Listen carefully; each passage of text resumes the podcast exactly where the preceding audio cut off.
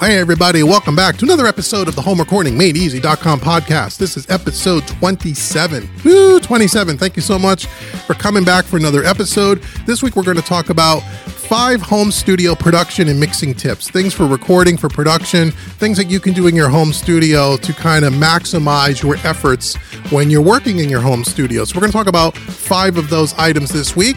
Uh, I'd love to hear from you, though. If you want to send me an email to info at homerecordingmadeeasy.com and let me know what kind of show idea topics do you want to hear in the future podcast episodes, let me know. Send me an email. Also, stick around to the end of the episode because I'm going to give away a couple of free gifts to help you with your training. So let's talk about five studio production mixing tips and recording tips right here on homerecordingmadeeasy.com.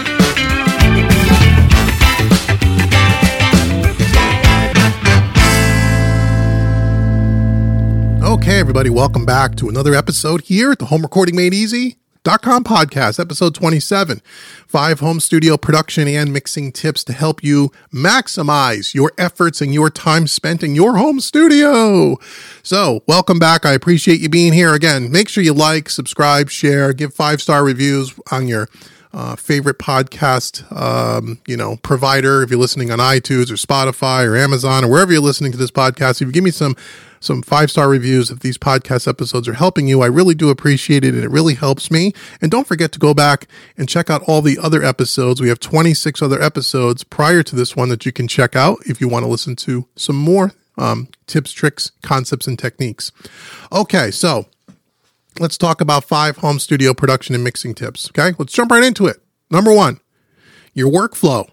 Well, what does that mean, Dave? Well, try to keep everything set up in your home studio. Keep everything plugged in, all your stuff ready to go so you can start recording instantly if needed. Because remember, inspiration can hit you at any moment and you don't want to lose time fumbling around looking for microphones and microphone stands and cables and setting up a template in your DAW. And I got to get set up for recording. It takes you 15 minutes, blah, blah, blah. Oh my God, I plugged everything in. I, I, I went to strum my guitar and I don't see any signal in my DAW. And you spend a half an hour getting set up. And guess what happens? Inspiration quickly fades.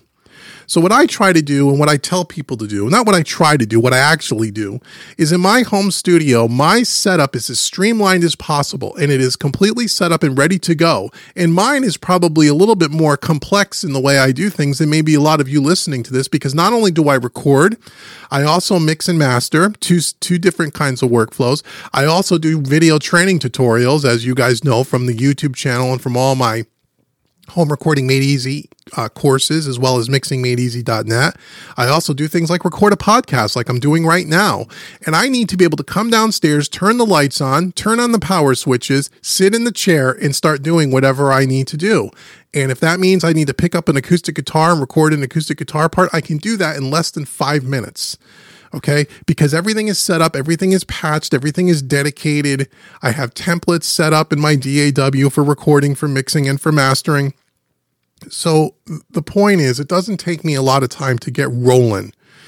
And I would highly encourage you to think about that and look for ways, no matter how, you know, efficient you feel your workflow is, get rid of the waste. Can you walk into your studio at home and within less than five minutes can you be up recording a guitar part?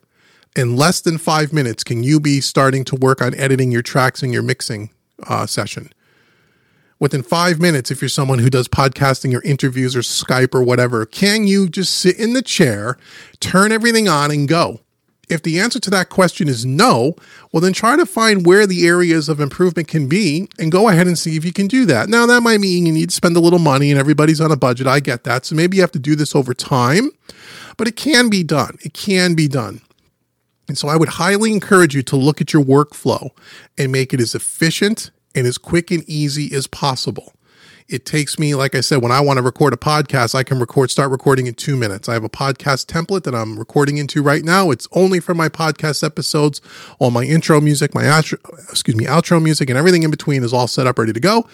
I have my microphone all plugged in, ready to go. I pull it over in front of my mouth and I start recording. it's that simple. Right? If I'm recording a YouTube video for you guys, I have my camera all set up. I have everything plugged in. It's ready to go. It's all, all the f- camera settings are done. The camera never leaves its little tripod that it's sitting on. If I need to film something else in my studio, I have a secondary camera to do so. So I don't even have to ever take my my webcam, my DSLR camera that I use to record all my videos down. It never moves from where it is. All I have to do is turn it on. I made an investment and bought a second identical camera from when I'm doing things in the studio, you know, away from the computer in the studio, so I don't have to disrupt my camera setup from my from my videos because everything is set up and set up with lighting and focus in a very specific way. All of my lighting is mounted to the wall where I just have a remote control. I turn it on. I never have to take lights out of the closet and set my lighting up for video. I'm talking about. You get the idea. So try to look at your workflow, see how use the uh, the ultimate goal. Can you walk in the studio and do anything that you want to do in that studio in less than five minutes? If the answer to that question is yes, right on, man. I congratulate you. If the answer to that question is no, sit down and try to figure out how you can do that. Especially if you're someone who records music and, like I said, inspiration can hit at any time. So that's tip number one. Tip number two is organize your DAW. Okay. Having templates set up for recording, another template set up for mixing, another template set up for mastering, etc., will greatly help. If you have all those templates set up and all the routing set up properly with your interface, all you have to do is hit the record button. Okay. If you if you're someone and even have um, pre set up blank open tracks, let's say recording for example so you have a template set up where you already have four or five tracks already set up to the different inputs on your interface. So if you want to record a guitar, tracks all set up. You don't have to add a track and then start recording. Okay. Those things, those little things, every couple of minutes, every few seconds, every click of the mouse, or everything you have to add or delete from a session template adds up to time. So keep everything organized in your DAW, keep everything color coded so you can easily find things, keep things consistent. And I would highly recommend you use templates. I have a couple of videos on the YouTube channel for how to create templates. Doesn't matter which DAW you're using, even though I did those videos showing you in Studio One, you can use the same concept in any DAW. Just go to my uh, YouTube channel at Home Recording Made Easy and search for the word template on my channel, and it will pop up. I think there's at least two videos. One as recent as uh, early 2020. Okay, so organizing the DAW, again, hugely important. It's part of your workflow. Number three, here's a big one know your plugins. This is huge. Stop buying plugins and learn the ones you have inside and out. We talked about this on another podcast episode, I don't know, maybe three months ago, where I said that the title was Stop Buying Plugins, and we talked about this. And we're all guilty of this, right? I mean, who am I to talk about stop buying plugins? I mean, you probably, if you've been following me for any length of time, you're probably sitting there saying, What are you kidding me, Dave? You're the king of buy plugins. Which is not true. The reason why I buy all these plugins isn't because I just love having plugins, although that's part of it. It really is more for educational purposes because for what I do, I need to show you guys different things, stay up on these latest things, and show you different things so you can see different ways to do things with different plugins. That's the main reason. If I wasn't an educator and I was someone who was just working in my home studio, recording, mixing, and mastering my own music or just client music, I would have one set of plugins and that would be it. Now, it wouldn't just be stock plugins. Okay, it would be third party plugins, but I would probably be using mostly universal audio plugins because I love their plugins and I've been in part of their ecosystem for years. And I wouldn't use anything else. I wouldn't have all the plugins that I have. I would have no reason to have them. I have lots of redundancy, but most of that is because of the business that I'm in. But for most of you, that's not the case. Okay. The plugins aren't your problem. You're the problem. and I say that with as much love as humanly possible. It's really true, right? It's not the gear. It's the engineers. It's not the gear. It's your ears, right? If you're talking about mixing. So if you're someone who um, is constantly buying plugins and you're still not happy with the way your productions are turning out, then you need some appropriate training. Hint, hint at homerecordingmadeeasy.com. And I'll give you guys a discount coupon at the end of this podcast so you can get some training. But you can get all the free stuff right on my YouTube channel, right? You need to learn the plugins inside and out. So let's say you once you got beyond your stock plugins, you bought you let's say the Slate Digital All Access Pass, which is hugely popular and something that I highly recommend for third-party plugins, especially if you're new to them.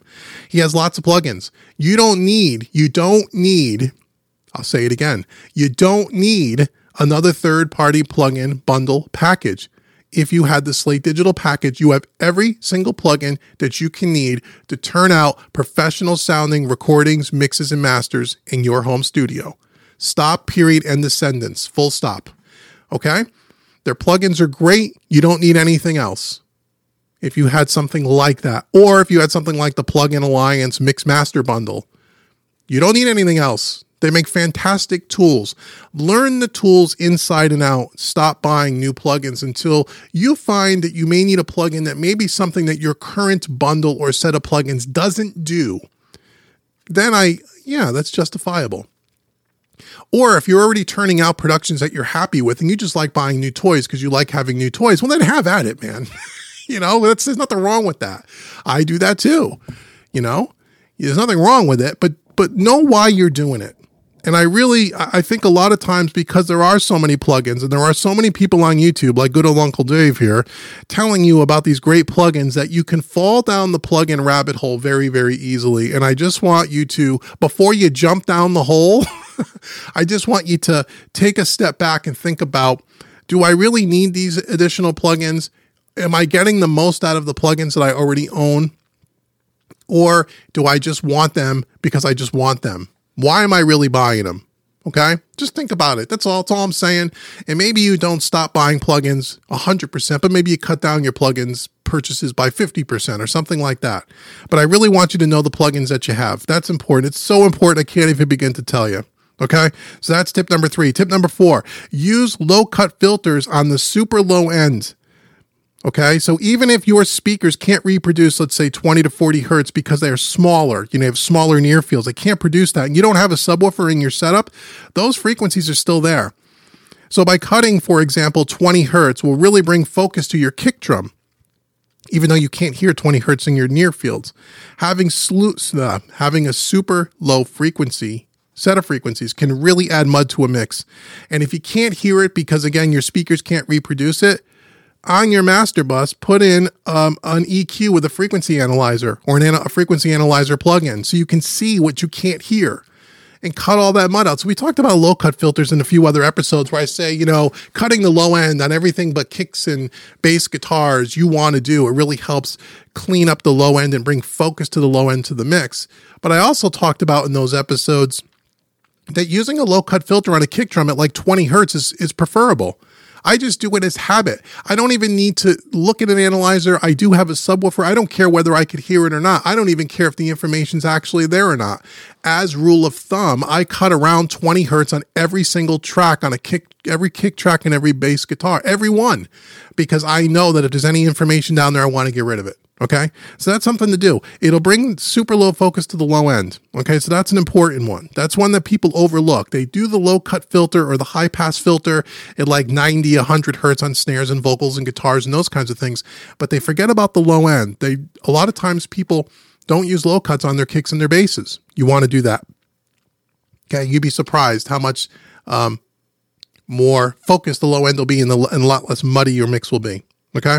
And then lastly, tip number five, and I've talked about this in other podcast episodes as well monitor more than just one way, meaning don't just use your set of speakers that you're using, or just don't use your headphones, or just don't use your earbuds, or just don't go out to the car and listen to it into the car. Do all of those things if at all possible. Especially if you're someone who's into mixing your own music, it is widely preferable that you have a decent set of near field monitors and that you have at least a good set of mixing headphones at the very minimum so you can check your mixes on both sources. It would be the next step up from that would have a second pair of speakers, like something like the Avantone Mix Cube speakers. You get those at Sweetwater for like 500 bucks a pair. The Sweetwater links will be in the show notes below. But something like that where they're they call them a quote unquote a crappy sounding speaker to kind of reproduce the sound of what lower end speaker systems will sound like so you can see if your mix translates That would be the next step above just a good set of near fields and a good set of studio um, headphones. So three sources. So if you have if you have your near fields, your headphones, and a secondary set of speakers, that's three different sources. A set of earbuds would be preferable. That's four different sources. And yeah, if you want to take it out to the car or to put in a, you know, on your computer and listen to it on your laptop speakers or whatever, you know, monitor more than one way to make sure that your mix translates. That's again hugely important. Huge, huge important. And if it doesn't sound um, well balanced, where you can hear all the instruments clearly and have a sense of clarity without being harsh on all of those speaker systems, then you got to go back and take a look at what's going on. Why is that? And then we start talking about how come it sounds good in your studio, but maybe doesn't sound good out in your car. That's all talking about acoustic treatment and all that stuff. And we've talked about that in other episodes, and you have to go check those other podcast episodes out. But monitoring more in one way is, is something that's huge. It's really, really important. It just is. And there's many ways to do it. But I would just say to you, try to have as many different speaker monitoring systems as you can possibly have. And it doesn't mean it has to be super expensive. It just means that you have to have different ways to hear your mix because you don't know where that mix is going to go when it goes out into the world and where they're going to listen to it on, especially in today's day and age, all the streaming platforms that are out there. Okay. So those are the five tips, generic tips for recording for mixing in your home studio. In summary, one, know your workflow, right? Are you ready to go? Set up. Can you walk in, sit down within less than five minutes, preferably less than three minutes? Can you be recording or mixing? Workflow. Two, organize your DAW. That's going to help you with your workflow. Have templates. Consider templates. Okay. Number three, big one, know your plugins. Do not get caught in the plugin rabbit hole. Don't spend all your time sifting through plugins.